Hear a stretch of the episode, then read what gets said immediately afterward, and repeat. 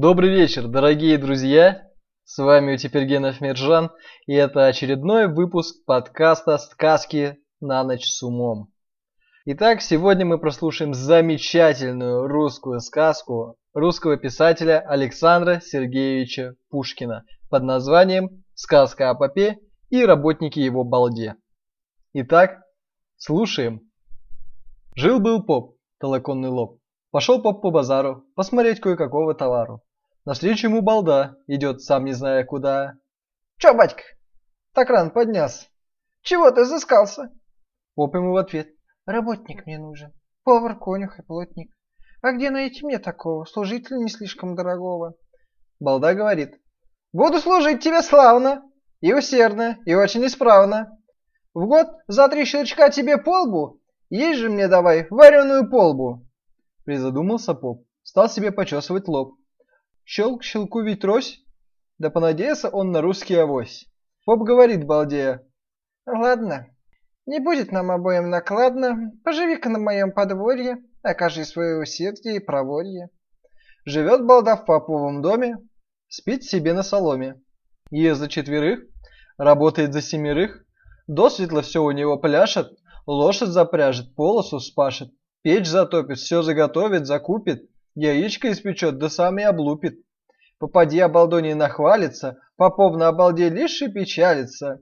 Попенок зовет его тятей, кашу заварит, нянчится с дитятей. Только поп один балду не любит, никогда его не приголубит, а расплате думает частенько. Время идет, и срок уж близенько. Поп не ест, не пьет, ночи не спит. Лоб у него заранее трещит.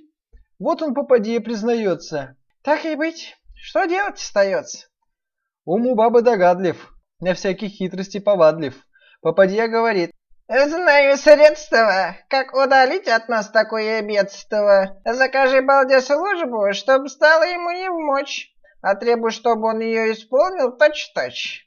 Тем ты лоб от расправы избавишь, и балду без расплаты отправишь. Стало на сердце попа веселее, начал он глядеть на балду посмелее. Вот он кричит Пойди-ка сюда, верный работник балда. Слушай, платить обязались черти, не оброк до самой моей смерти. Лучше б не надо на дохода, да есть на них недоимки за три года. Как наешься ты своей полбы, собери-ка с чертей оброк неполный. Балда с попом напрасно не споря, пошел сел у берега моря. Там он стал веревку крутить, да конец ее в море мочить. Вот из моря вышел старый бес, Зачем ты, балда, к нам полез? Да вот, веревка хочу море морщить, да вас проклятое племя корчить. Беса старого взяла тут унылость. Скажи-ка, за что такая немилость? Как за что? Вы не платите оброка, не помните положенного срока. Вот уже будет вам потеха, вам, собакам, великая помеха. Балдушка, погоди ты морщить море. Оброк сполна ты получишь вскоре.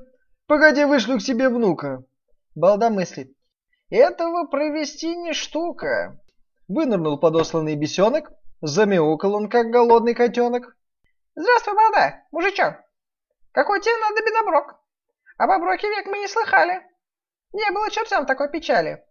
Ну так и быть, возьму до с уговору, с общего нашего приговору, что впредь не было никому ни горя, кто скорее из нас обежит около моря, тот и бери себе полный оброк, между тем там приготовят мешок. Засмеялся балда лукаво. Что ты это выдумал, право? Где тебе тягаться со мною? Со мною, с самим балдою. Экого послали супостата. Подожди-ка, моего меньшего брата. Пошел балда в ближний лесок, поймал двух зайков, да в мешок. К морю опять он подходит, у моря бесенка находит. Держит балда за уши одного зайку. Попляши-ка ты под нашу балалайку. Ты, бесенок, еще молоденек. Со мной тягаться слабенек. Это было бы лишь времени трата. Обгони-ка сперва моего брата. Раз, два, три, догоняй-ка. Пустились бесенок и зайка.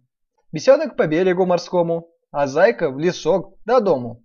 Вот море кругом обижавший, высунув язык мордку поднявший, прибежал бесенок, задыхаясь, весь мокрешенек лапкой утираясь. Мысля, дело с балдой сладит, глядь, а балда братца гладит.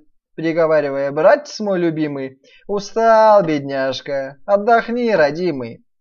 Бесенок оторопел, хвостик поджал, совсем присмирел. Набраться поглядывает боком. «Погоди», — говорит. «Схожу за броком». Подошел к деду, говорит. «Беда! Обогнал меня меньшой балда». Старый бес стал тут думать думу, а балда наделал такого шуму, что все море смутилось и волнами так и расходилось. Вылез бесенок. «Полно, мужичок, вышлем тебе весь оброк. Только слушай, видишь ты палку эту? Выбери себе любую мету, кто далее палу бросит, тот пускай и оброк уносит. Что ж, боишься вывихнуть ручки? Чего ты ждешь? Да жду вон той тучки. Зашвырну туда твою палку, да и начну с вами чертями свалку. Испугался бесенок, да к деду рассказывать про балдовую победу. А балда над морем опять шумит, да чертям веревкой грозит. Вылез опять бесенок. Что ты хлопочешь? Будет тебе оброк, коли хочешь.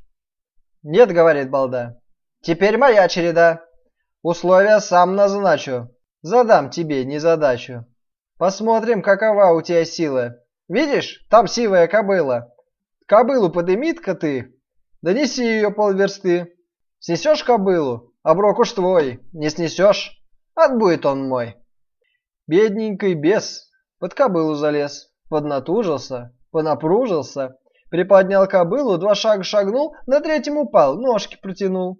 Обалда ему. Глуп ты бес! Куда ж ты за нами полез? И руками ты снести не смог. А я, смотри, снесу промеж ног. Сел балда на кобылку верхом, да версту проскакал, так что пыль столбом. Испугался бесенок и к деду.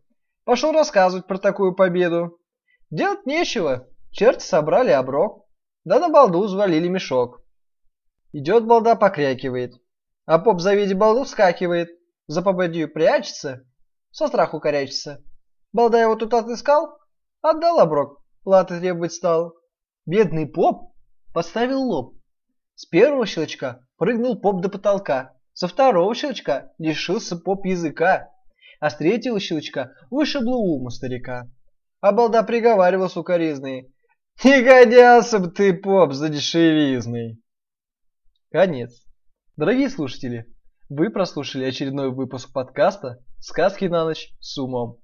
Подписывайтесь на нас в социальных сетях, слушайте нас на платформах Яндекс Музыка, ВКонтакте, iTunes и под FM. Всем хорошего дня. Пока.